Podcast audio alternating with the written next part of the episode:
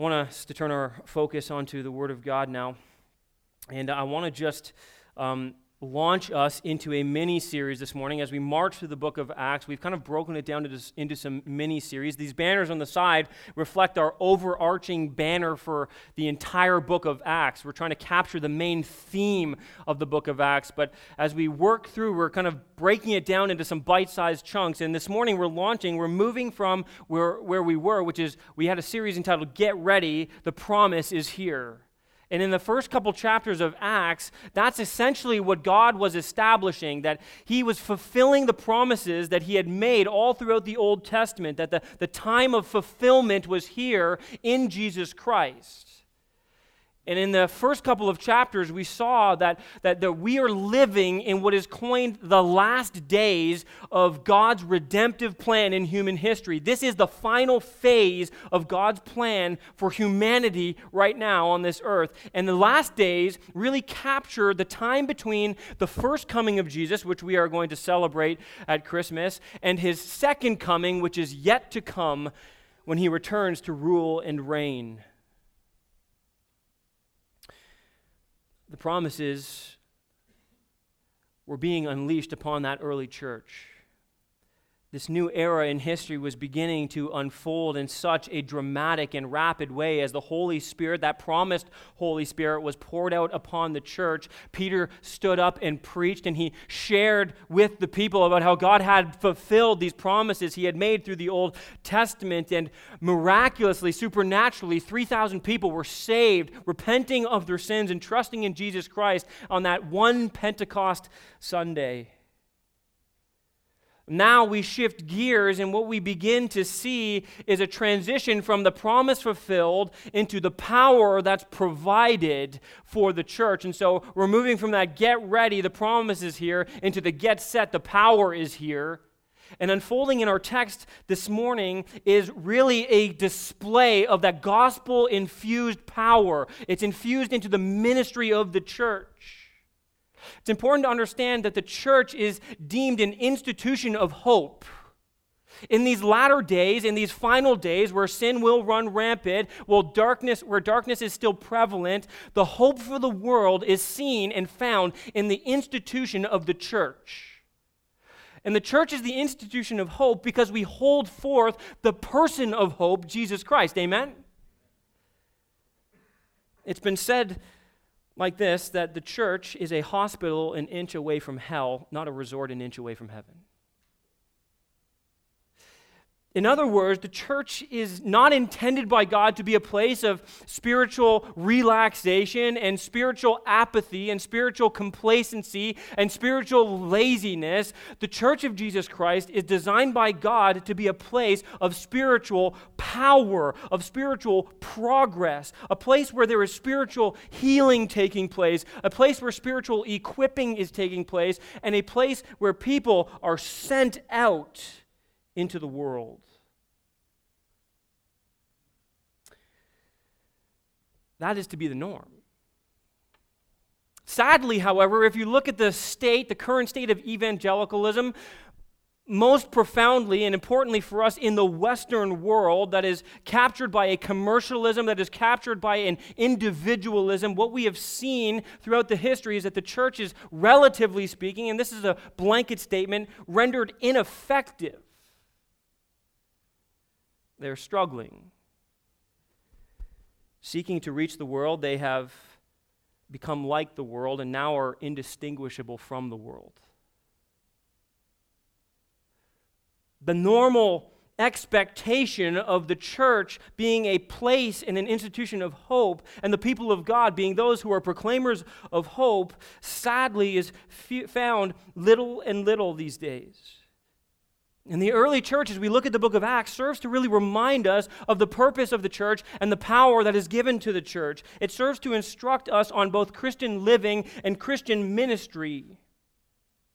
And our hearts, here's, here's, here's what's important to get this morning our hearts should long to experience powerful and effective Christian ministry. As individual Christians, it should be our longing to have powerful gospel ministry taking place through us. Our church should long to be a place where the gospel goes forth in power.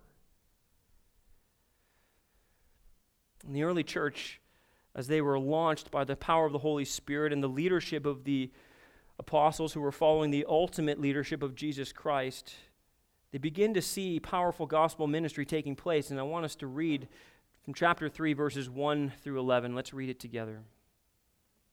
It says, Now Peter and John were going up to the temple at the hour of prayer, the ninth hour. And a man lame from birth was being carried, whom they laid daily at the gate of the temple that is called Beautiful Gate, to ask alms of those entering the temple. Seeing Peter and John about to go into the temple, he asked to receive alms. And Peter directed his gaze at him, as did John, and said, Look at us. And he fixed his attention on them, expecting to receive something from them. But Peter said, I have no silver and gold, but what I do have I give to you. In the name of Jesus Christ of Nazareth, rise up and walk. And he took him by the right hand and raised him up, and immediately his feet and ankles were made strong. And leaping up, he stood and began to walk and entered the temple with them, walking and leaping and praising God. And all the people saw him walking and praising God and recognized him as the one who sat at the beautiful gate of the temple asking for alms. And they were filled with wonder and amazement at what had happened to him.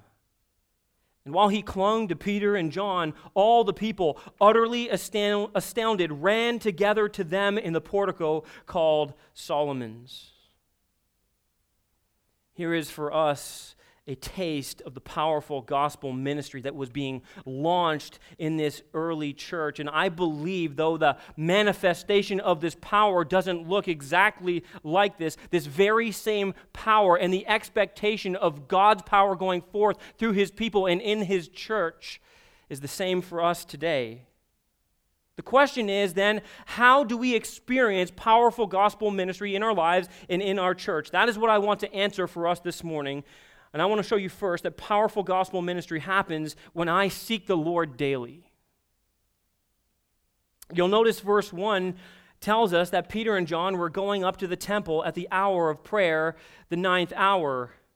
There's a little bit of carryover here from Acts chapter 2. We looked at it a few weeks back, 42 through 47, that really summed up for us that common life in an uncommon community. The things that were becoming normal practices in the life of the church, the things that they were devoted to and continually practicing, things like devoting themselves to the apostles' teaching, to the fellowship, to the breaking of bread, and to the prayers.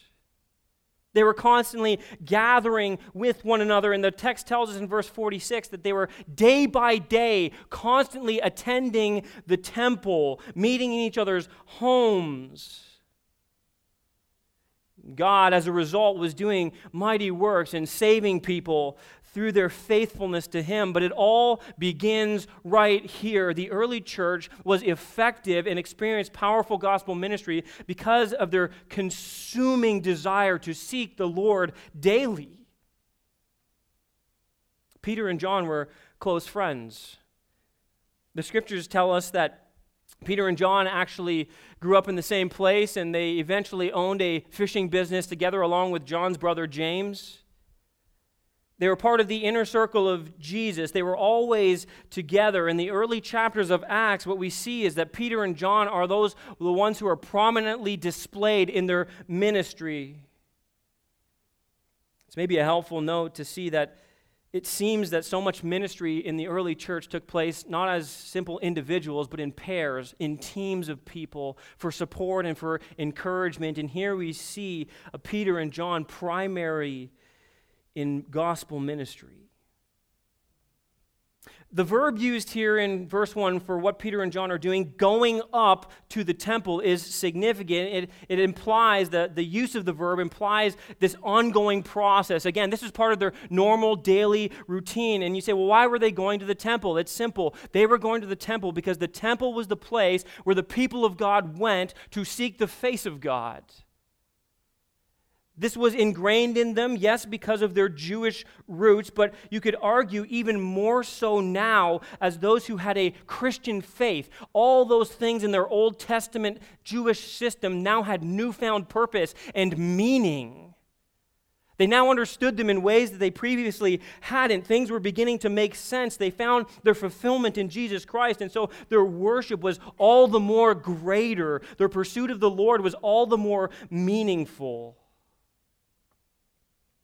It's the ninth hour, the text tells us, and the Jewish faith had hours of prayer. The ninth hour was one of those hours of prayer, and it was likely the most popular hour of prayer. It's about 3 o'clock in the afternoon where they would do an afternoon sacrifice, and people would gather, in that sense, to worship the Lord. This was the busiest prayer time where thousands of people, throngs of people, would rush into the temple courts. You might notice this that it seems like their ordinary daily routines are the place that presented extraordinary ministry opportunity. In verse 2, it continues to kind of set the scene for us. It tells us that a man who was lame from birth, don't miss the importance of that. This was a man who was born this way. It's setting up the significance and the, the amazing power of the miracle that's going to be displayed. This isn't a man who had some temporary sickness or illness or disease. This is a man who is known to have been crippled from birth. He was born this way. Other texts indicate that it's likely he was probably about 40 years old. He had lived his entire existence as a cripple. He had paralysis in his legs and feet. And just like it was the normal daily routine for the apostles to go into the temple to pursue the Lord, what we find out is that it is this man's normal daily routine to be placed outside of the temple at this gate to beg for alms, to beg for charity. Significant because as Jews flooded into the temple, most of them came superficially seeking to impress the Lord with their piety. The Jewish system at this time was utterly corrupt, and with a few small exceptions, most of them were all about the external religious behavior. And almsgiving was considered a virtuous, even meritorious act for the Jews, something that earned them credit with God. This man is positioned right outside this gate for a reason. But you need to know this about his condition. This condition of being a, a, paralytic or a cripple would put him outside of the bounds of, of being socially acceptable, religiously clean. He was seen as an outcast amongst the people. Do you remember in John chapter 9 when Jesus was with his disciples? They came across a, a, man who was born blind, and the disciples turned to Jesus and they asked him this question that reveals to us what the culture believed about those who were born in this kind of condition. They said, Jesus, tell us, who sinned that this man would be born blind? Was it him or was it his parents? You see, so there was a stigma attached to this man. He was crippled, he was lame. Likely they believed because he had sinned, if he wasn't born this way, or if he was born this way, maybe it was his parents' sin. So you see, God has cursed this man. He deserves this in some way. That's the way the culture felt about him. So, why, why are you explaining it in such detail? Here's, here's why because you need to understand that this man in this time lived in an utterly hopeless existence.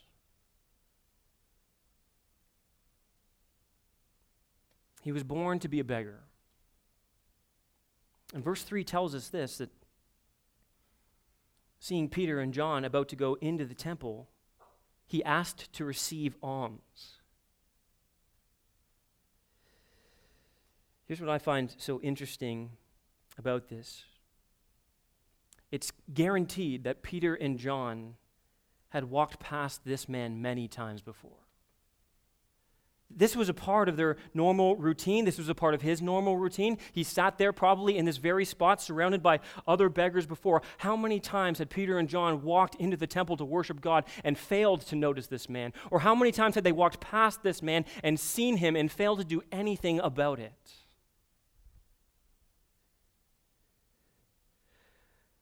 Luke wants us to know that this beggar picked Peter and John out from the crowd.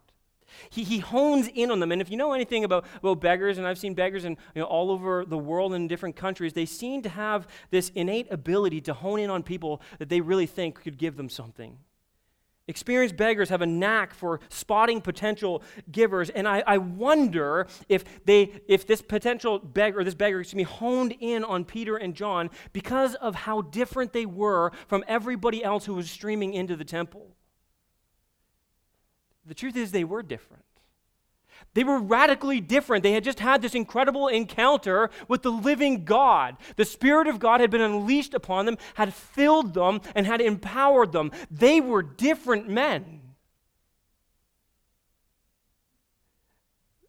Maybe they look different because as the throngs of people rushed in to superficially worship the Lord and externally uh, demonstrate some kind of commitment to the Lord, they looked different because the, the, the, fr- the smile on their face, the joy that they were exuding, was reflecting all around them the newfound hope that they had in Jesus Christ. Maybe he saw a difference seeing that these were some of the only genuine, genuine worshipers walking into the temple that day. I wonder if we just consider this scene and look to draw out some principles, if I can highlight a few things for you. First, being this do we see our daily pursuit of the Lord, our daily worship of the Lord, as essential for our Christian existence and effectiveness? The early church saw this commitment to pursue the Lord daily gathering together in the temple and in homes and centering their hearts and their lives around the gift of the gospel of Jesus Christ as they celebrated the Lord's table. They, they longed to sit under the teachings every day. They longed to pray every day. You see, these, these spiritual disciplines, as we coined them, were not something that were simply added onto their life. It was something that began to consume their life. It was their life. They saw that there was nothing apart from these things.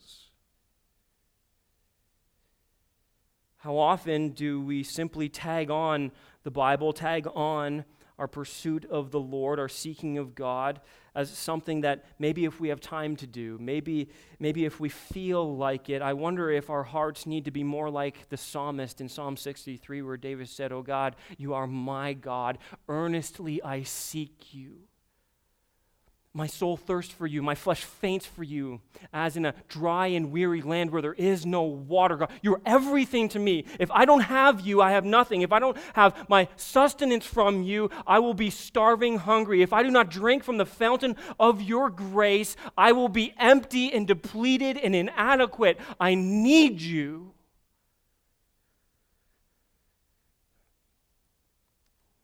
Just make a note of this. I believe that because they were faithfully seeking the Lord daily, God gave them opportunity for powerful gospel ministry. God blesses those who seek Him, and one of the ways in which He blesses us is by giving us more and more gospel ministry, more and more opportunity. Note this as well when we are seeking the Lord faithfully, every opportunity matters. It's amazing to me that Peter, he hones in on this man who is a social outcast. Even to kind of get close enough, maybe even to touch this man, could be deemed as being unclean and, and, and, and make you in, in unacceptable to go into temple worship. And here's Peter. He's just, think about the contrast here. He's just preached a message to thousands and thousands of people with massive success. And all of a sudden, he turns and finds one poor beggar, and he goes out of his way to look into his eyes, to pay attention to him, to demonstrate love and compassion and compare to one individual.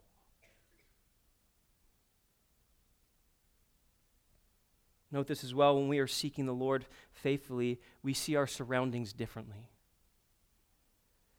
So often, when we're not seeking the Lord, we're so selfishly motivated. We're so tunnel visioned in our approach, and, and our view is so often skewed. But when we begin to seek the Lord, our eyesight is broadened, our peripheral vision becomes clearer. We begin to see what God wants us to see.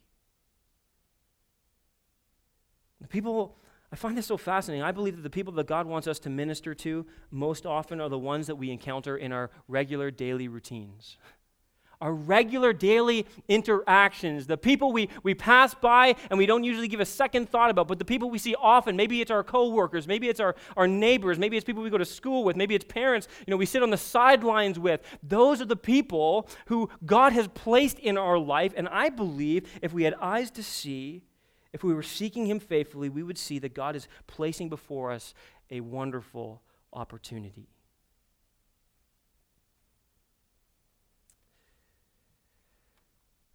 I think that you will rarely see the opportunities if you're not seeking God faithfully. If you're not daily longing for Him, and if you are seeking Him daily, then you should expect these opportunities regularly. And secondly, notice this we need to seize the opportunities faithfully. It all begins with seeking the Lord daily. This is a regular part of our Christian existence, our Christian lives. But it's one thing to see the opportunities in front of you, isn't it? It's a whole nother thing to seize the opportunities. And here in verses 4 through 7 comes this incredible divine encounter that would change, radically change this man's life. And I want you to notice this as we look it over. Notice the intentionality here in Peter and John. And the text tells us that Peter directed his gaze at him in verse 4, as did John. They intentionally looked in this man's direction. There is forethought here going on and they spoke directly to him. Again, look at us, pay attention to us. And the text tells us the man, thinking that he's going to receive something from them, did just that. Everybody else faded into the background. They, he fixed his eyes upon these two apostles.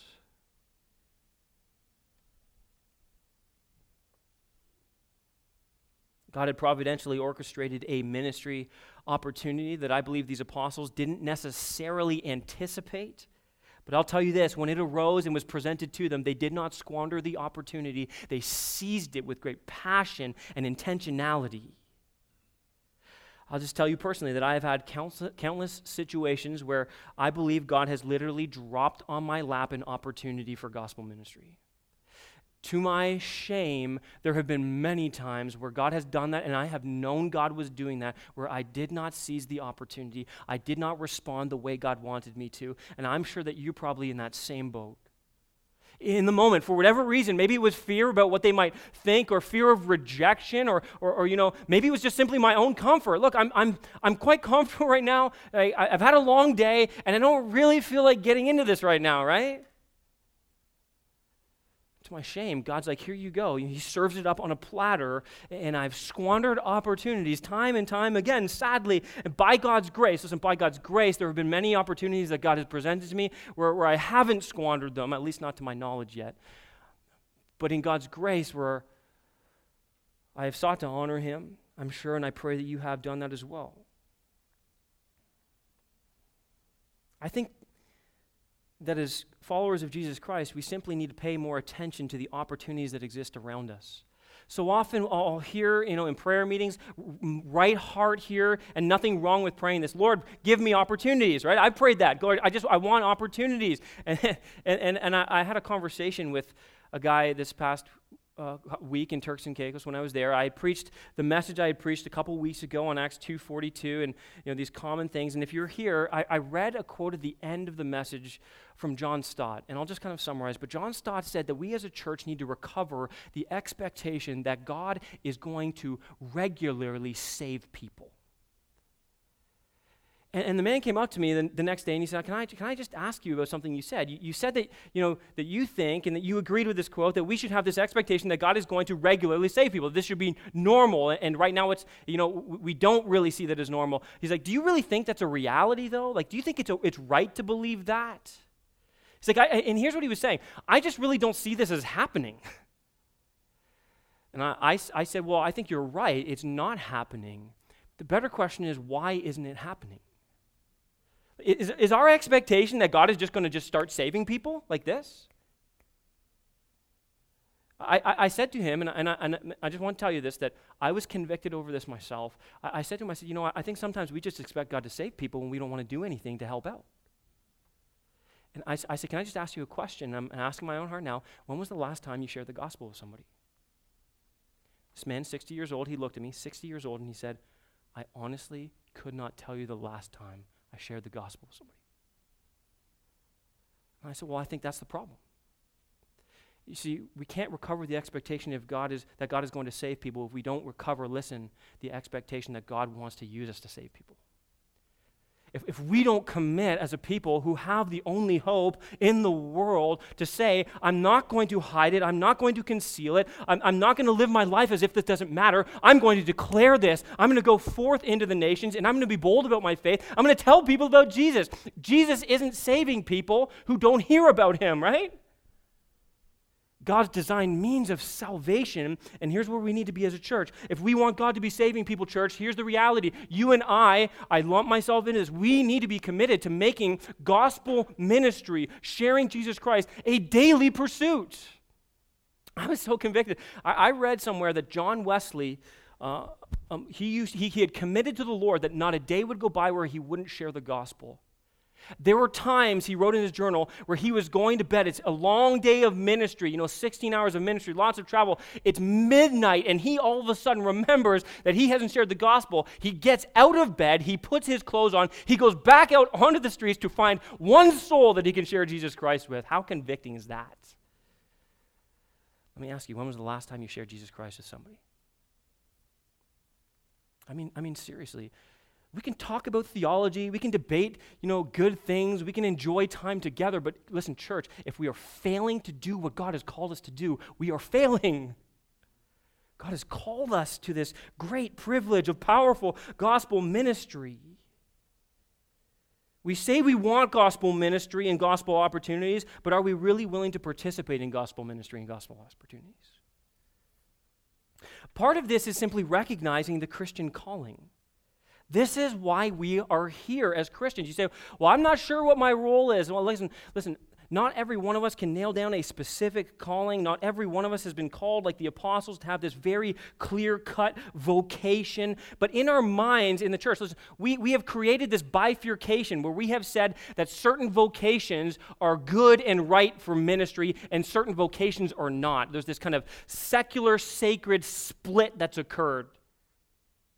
We need to recover, listen, this reality that everywhere we are, wherever God has placed you, is an opportunity that He has given you to be a light for the gospel of Jesus Christ. There are many Christians today who wrongly believe that to truly serve God, to truly do ministry, they need to become a pastor or a missionary to some faraway, unreached people group we need to embrace a missionary mindset. God has saved us, and He has sends, listen, He has saved us to sanctify us and send us to the world. Every one of us.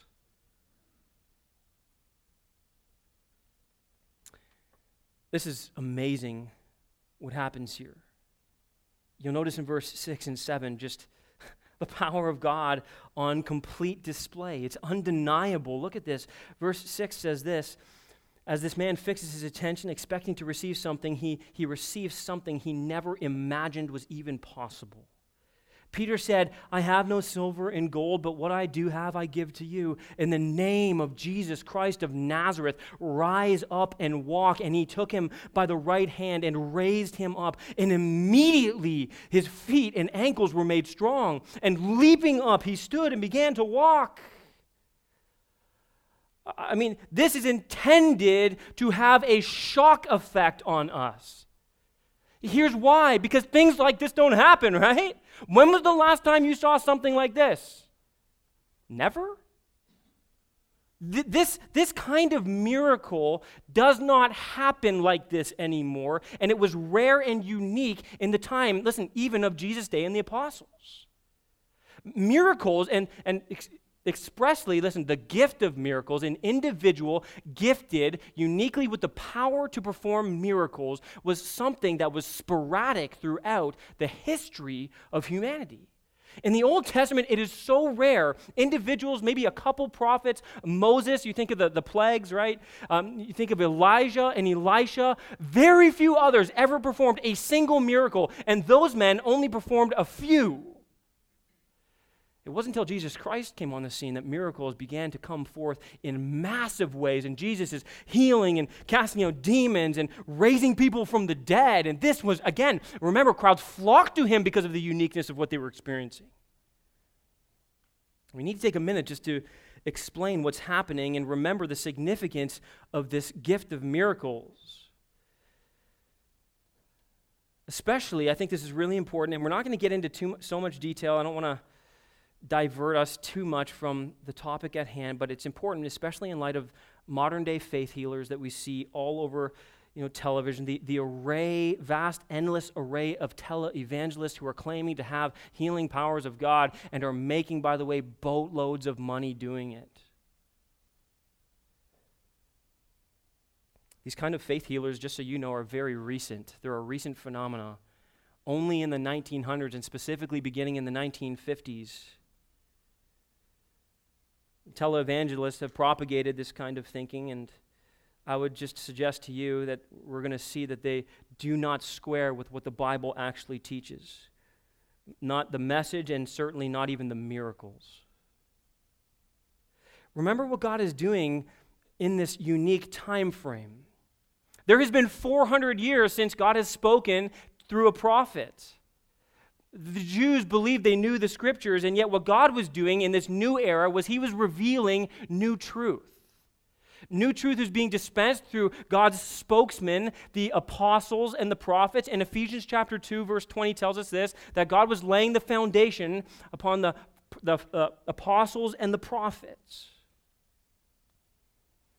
God had given these men a unique ability and you'll just notice with me in Acts 2:43 what it says there and awe came upon every soul and many wonders and signs were being done through who?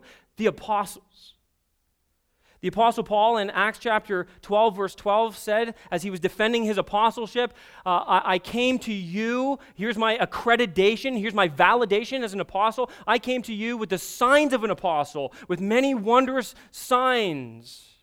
In other words, this was unique. Not everybody could do these things, and God had given this sign to validate not only the messengers, but the content of the message they were bringing. Now, here's where this is heading. What we see in the New Testament is that this gift of miracles begins to slowly fade away by the end of the New Testament, Paul is writing to Timothy in 2 Timothy, end of Paul's ministry, this apostle Paul, who, by the way, could heal people and do these miracles as well. He's telling Timothy, don't go get healing, drink a little wine, not just water for your stomach.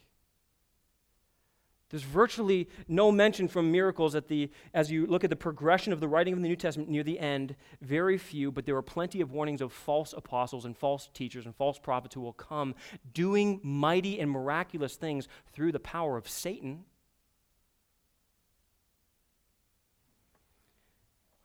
You see, they were laying the foundation. And they were coming with new truth that had not been heard before, not been understood. And so God was making sure that they knew that this truth was approved by God. It was actually from God Himself. And once that truth was codified, it was written down, it was locked and sealed. The foundation, in other words, has been laid. Let me ask you anybody in here build a house? How many times do you lay a foundation when you build a house? Hopefully just once, or else you got real problems, right? Listen, the Word of God is the foundation that was laid by the apostles and the prophets. It was laid. This is the faith once and for all delivered to the saints. There is no more coming. There is no more. Re- this is it until Jesus returns. And now the church is being built up with this foundation, Jesus Christ being the cornerstone. He is at the center of all of this revelation. The church is built up and strengthened upon the foundation that was laid by the apostles and the prophets. Now, let me just qualify this. Some of you are getting a little nervous. Does God still do miracles? Let me just say this, okay? Nobody can walk out of here saying they didn't hear this. Yes. Nod your head if you heard me. Yes. Okay, I don't want anybody walking out thinking, well, Ian doesn't believe in the supernatural. Ian doesn't believe in miracles. It's on record. We're recording this, okay? I believe it. I believe God does miracles. I do not believe the gift of miracles that we see here is operative today. But God does many miracles. Some of you have experienced the miraculous power of God. God heals people. He does. How does He do it? He does it through His normal means today, through the prayer of God's people. Now, there's a lot more that could be said about that, but that's going to come later as we march through Acts. What you need to see is this. If you are even to take, you say, well, what about what we see on TV and all these stadiums filled with people at Benny Hinn and, you know, and, and it's falling down all over the place? That is just so not biblical. It is so outside the bounds of Scripture. And if you look at what they're doing, listen, if you look at not only the miracles they're doing, the kind of miracles, the quality of the miracles, if you look at the methods they're using, and if you look at the motivations that drive them, none of those things actually line up with the miracles we see in the Word of God. They do not match. There are massive discrepancies. If we just are quickly to survey this miracle, let me just point out a few things. We're getting back now into the, the point of this text, but I hope that's in some ways helpful. Notice this this miracle is undeniable. Okay? It's verifiable, unlike the, the, the massive you know, hoaxers and fakes out there that you can't actually verify the miracle because it's all internal and nobody can ever see it and test it. It's instantaneous, it's not progressive, right? It happens on the spot. No time passes. It's instant, this man is up on his feet. It's incredible. It is supernatural. This is not the result of some medicine or some technique. It is complete. There's no flaws in this miracle. It happens perfectly. It, it, accomplishes perfect healing. So much so, listen, that this man's joints that he's never been able to use, he's never been able to put weight upon his feet. His muscles have atrophied because he's never used them in his legs. In an instant, he stands upon his feet. He doesn't even need to learn to walk. He just gets on his feet and he starts jumping up and down, right? Like, I can use these things. And as we'll see in more detail next week, you'll notice what he says In the name of Jesus Christ of Nazareth, rise up and walk. This is all done by the power and authority of Jesus Christ of Nazareth. Now, notice this. This is, this is, let's get back into here. This is, this is so sweet what Peter says. It's so, so encouraging. I love this. Peter said, I have no silver and gold, but what I do have, I give to you.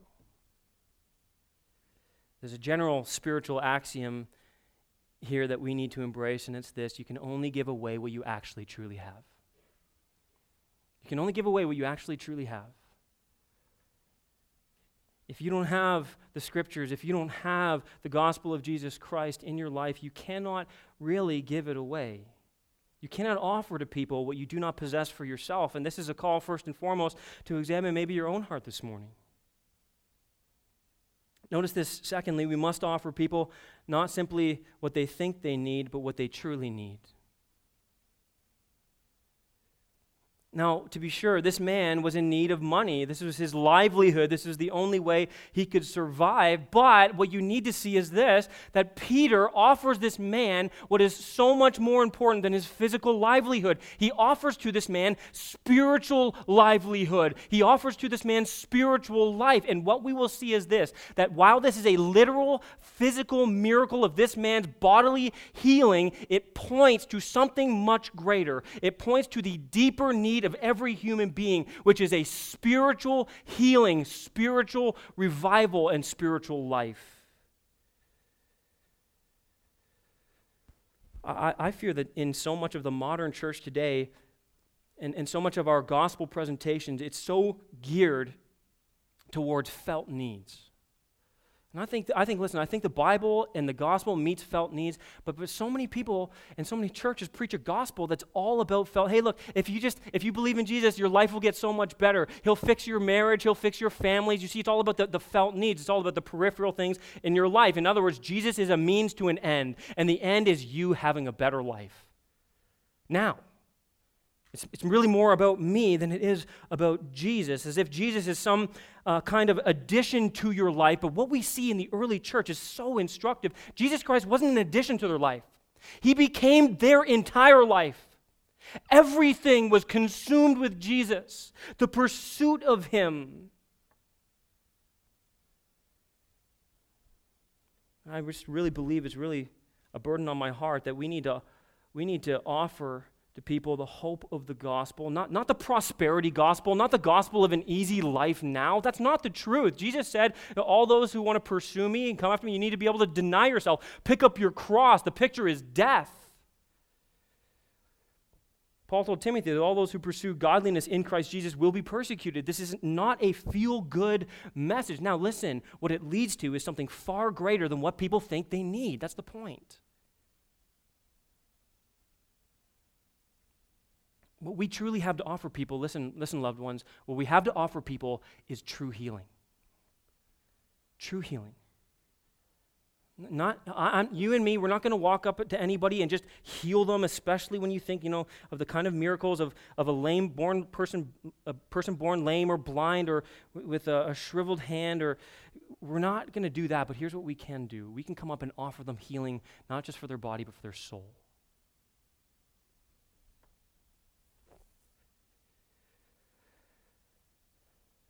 This is so important and we'll see this more next week as we see Peter unfolding the true purpose of this miracle. But just note this we offer the spiritual lame the only thing that can bring them to their feet and cause them to leap. We offer them lasting, powerful hope in Jesus Christ. Notice this finally that gospel or powerful gospel ministry requires that we savor the grace joyfully. The kind of climax to this miracle is really in the response of or to the miracle. And you have to just make a note of this that this is setting the stage for Peter to be able to get up and declare to the people the hope of Jesus Christ. But there is a, a sweetness to the way this man responds to this miracle and, and the way the people kind of respond in wonder and awe. And verses 8 through 11 really give us this incredible picture. It says this And leaping up, he stood and began to walk and entered the temple with them, walking and leaping, I love this, and praising God. You better believe he was praising God. This man was walking and leaping for the first time in his life, and he cannot help. You got to imagine the scene. There are thousands of people rushing into the temple, all about the external religious exterior. And look at me, I'm walking into church. I got my suit and tie all done up, and I look the part, and I'm playing the part. And here's this man in the middle of the crowd, leaping and jumping, and probably hooting and hollering. He couldn't help it. He couldn't help it. Luke uses an interesting word for jumping. In the, the Greek text of the, uh, the Old Testament, the Septuagint, in Isaiah chapter 35, verse 6, it depicts the word for a deer that is just leaping off the ground. What he's received is so far beyond what he had ever expected and hoped for and even imagined was possible. And the response seems fitting for somebody who's never walked, doesn't it? I mean, if you've never walked in your life, you better believe you'd respond like this. I would hope, I would be upset if he didn't respond like this.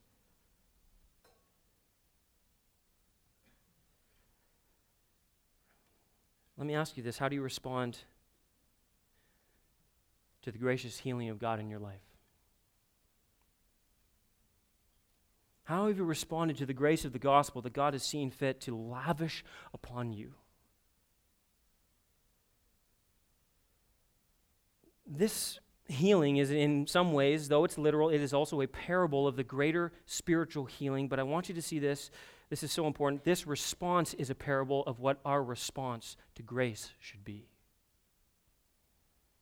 Three ways in which we need to savor the grace of God this morning. Let me give them to you. First is this savor the grace that God would save you. Now, I say the word savor because I think so often, you know, we get so accustomed to the reality that we're saved right? Could, could, you, if somebody physically rescued you, if you, if, you, if you were drowning in the middle of the ocean and somebody just threw themselves out there and was your only lifeline and they saved you, they swam you to the shore, they hauled you up onto the boat, and your life was spared because of them, would you ever forget it? Every time you saw them, would you not want to express gratitude and thankfulness? Every time you reflected upon it, wouldn't you just want to savor the reality that because of what that person has done, I am alive today? This is the picture of how we ought to respond from our hearts to the gospel of Jesus Christ, to the grace of God. Listen, we were hopeless, we were lost, we were drowning, we were dead, we were slaves, we were bound to sin, and by the power of the gospel of Jesus Christ, we have been raised to life. Our shackles have been broken, we've been set free, our lame feet have been given new life to leap, our mouths have been given new life to shout praises to our God. God. Amen? This, this is the desired response of God towards the gospel of Jesus Christ. Not cold, not arms crossed, hands in pocket. When you savor the gospel, Your heart needs to leap out of your chest. It's okay if your hands leap into the air every once in a while, too, okay? Just, just throwing that out there. You need to see the significance of this. It tells us this that he's walking and leaping and praising God. But before that, notice this it says this he entered the temple. This man had never been allowed to step foot in the temple before. Because of his, his disease, because of his illness, because of his condition, he was excluded from the place where the presence of God was, was, was believed to be at the time, but was really symbolic at that time. He was excluded from enjoying true relationship and fellowship with God, at least in the truest sense. But now what we see is this because of this healing, he marches right into the place that symbolizes the presence of God. This is a wonderful picture of the spiritual healing that takes place for you and me. We are sick and diseased. We are not because of sin. And we are not allowed in the presence of God because of that sin. We are alienated. Some of you in this place, though you don't even know it, though you've maybe just you're hearing this for the first time, the parable for you is this. You are like this, this sick man, this crippled man. You are spiritually crippled because of your sin, and the stigma of your sin and the reality of your sin keeps you alienated from God. You're at a distance from God. The grace of the gospel says that God saw you in that condition. And just like Peter and John walked up and they, they set their gaze, their compassionate gaze upon the, the crippled man and spoke to him, so God set his compassionate gaze upon you when you were in your place of hopelessness and despair. So God, in his grace, like Peter, reached out his hand and pulled you to your feet. Notice this. This man didn't earn this. This man didn't deserve it. He didn't even expect it. He did nothing but receive the grace of God. And his response ought to be our response. And some of you today, listen, you can have that response today. You can spiritually leap for joy and sing to God with passionate praise because today is the day of your salvation. God loved you so much that he came for you that he died in your place. The perfect God, he, he hung on a cross and he paid the full weight of your sin. We sang that this morning. Jesus was punished for your sin so that you wouldn't have to be. Jesus gave you his righteousness because you didn't have any. You say, How do I get that? You believe. You believe that you are not worthy enough, that you're not good enough, there's nothing you can do. All you can do is embrace the grace that's extended freely to you in Jesus Christ. Trust in Him, trust in His perfect finished work. Savor the grace that saved you. Secondly, savor the grace that God would change you. I love the excitement in the people you notice the excitement is primarily due to the fact that they know this man, they know who he was, they know who he was, but they now see who he is. Verse 9 says, All the people saw him walking and praising God and recognized him as the one who sat by the beautiful gate of the temple asking for alms. And they were filled with wonder and amazement at what had happened to him. This is, again, such a sweet picture for us. The miracle was utterly undeniable, and God's desire was to, to, was to physically change this man, to make him a, a new man, so to speak. So it is spiritually with us. God wants to take us and make us recognizably different from the person we were before. He wants to take that old, dead person and He wants to breathe new life into you and change you by the power of His grace. Jesus said, Sanctify them in the truth. Your word is truth. It is God's desire to take you and I from where we were to who He wants us to be. The man's life would never be the same, it is forever changed. I wonder if you look at your life, do people recognize there's a difference in you? This man will no longer live with the stigma of his sickness, and by the grace of God, we will no longer live with the stigma of our sickness, sin. Amen? It no longer defines us, and God, in His grace, delights in changing us, progressively making us more like His Son. Do you savor the grace that God is changing you? Lastly, do you savor the grace that God would use you? You're saved to be sanctified, to be sent. Anything else is falling woefully short of what God has planned for you. God wanted to use this healed man. He will become a platform that Peter will stand upon to proclaim the gospel of Jesus Christ. His life would be useful to God. But believe this his life, his new life, would be useful to God too. I mean, the text doesn't tell us what this man made of his life, but I can tell you if you have been healed like this man, if you would have your life so radically changed, you will be telling people. You will be telling people about the power of God in your life. This man reminds us that God loves to heal and to restore and to use broken individuals, and he makes them useful for powerful gospel ministry. Verse 11, I love it. He's just, this is awesome. He says, While he clung to Peter and John. You, you get the picture here? This guy's like, You guys just saved my life. You, you, you don't understand what this means for me. He just, he's holding on to them. You know, he's like, they're probably like dragging him. Just, Get off of me, man. Like, He's like, I'm not, wherever you go, I want to be. Whatever you say, I want to hear. I wonder when the last time was you thanked God for the people He's used in your life. What a difference this made in this man's life. Maybe you're wondering here today could God really use me in all my brokenness and all my, my sinfulness and all my past life and who I was or maybe who I am now? Can I ever be somebody useful to God? The answer to you is an unequivocal yes.